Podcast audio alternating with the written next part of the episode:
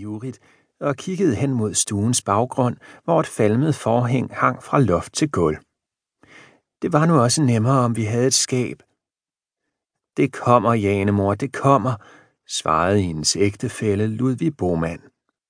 Vi får nok snart gang i forretningen, og så får vi råd. Pø. Hvad er det, Ludvig? Det støver forbasket, hostede han, og hans blankslidte buksebag dukkede frem bag forhænget, i det han på alle fire krabbede baglæns ud i stuen. Jeg skal lige have vejret.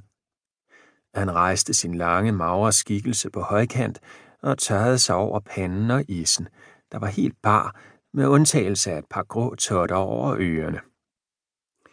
Du har vel ikke en sæt kaffe mere, Janemor?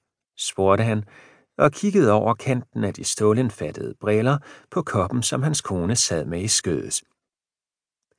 Ikke andet end som det her, men du må godt have det, Ludvig, svarede hun beredvilligt og rakte ham koppen.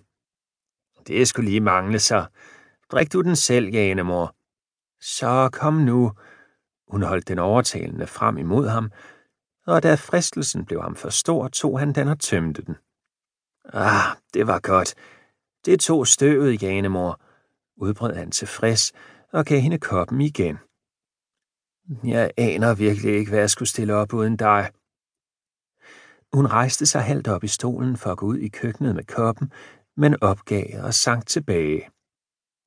Spisebordet med det filerede, noget plettede tæppe var dynget til med en sand Jerusalems forvirring af skræddersager, gamle aviser, blier, huskeråd, tomme mælkeflasker og en uendelighed af andre mere eller mindre mystiske ting.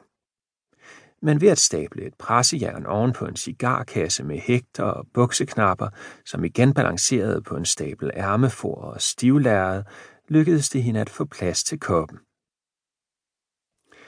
Jeg tror nu stadig, at det er derinde, sagde Ludvig Bomand, der imens havde stået og kigget grænskende på forhænget.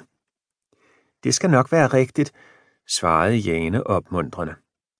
Jeg er i hvert fald ikke idé skabt om, hvor det ellers kan have puttet sig. Ludvig ned sig om hagen, mens han lod blikket glide hen over stuens bohave, hvis det rangerede præg ikke kunne skjules under bunkerne af klædningsstykker af alskens art. Næh, sagde Ludvig og løftede op i nogle opsprættede frakker i sofaen. Det her sådan har jeg jo været igennem. Der er ikke andet for. Jeg må løs på det derinde igen. Det må jo også være der, mente Jane, fuld af fortrøstning. Kig du kun godt efter, Ludvig. Halløjsa, råbte han lidt efter. Hvad tror du, der hænger her på knægerækken? Hvad er det dog, Ludvig? Så sig det da. Ja, ja, lød det hemmelighedsfuldt inde bag forhænget. Nu skal du bare se. Jeg skal lige... Jamen, så sig det dog. Forventningen fik Jane til at rette sig i stolen. Jeg skal jo lige... Mine seler hænger fast i et eller andet. Nå, nu gik det. Her, Janemor. Her har du dit korset. Hi, du fredsens, det har jeg sådan savnet. Hun greb korsettet, som han kastede til hende, og slog støvet af det. Nu kan jeg blive pæn igen. Du er som end pæn nok endda, svarede han og så glad på hende, mens hun vendte og drejede det længe savnede korset. Så gjorde han sig atter usynlig. Og, sagde hun for sig selv, fortabt i minderne. Det købte jeg. Ludvig, sagde hun og hævede stemmen. Det købte jeg, da vi skulle til bryllup på Skovs. Kan du huske det? Jeg skulle have det til den der lille kjole. Ja, du var morderlig flot dengang, Janemor, lød det inde bag forhænget. Jane lod korsettet synke ned i skødet, og hendes ansigtsudtryk blev forgrammet.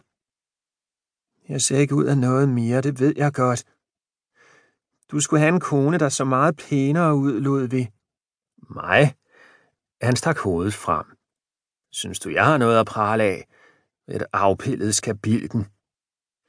Du var sådan en nydelig mand, Ludvig. Du, der sagde du et sandt ord, lille Jane. Hvad?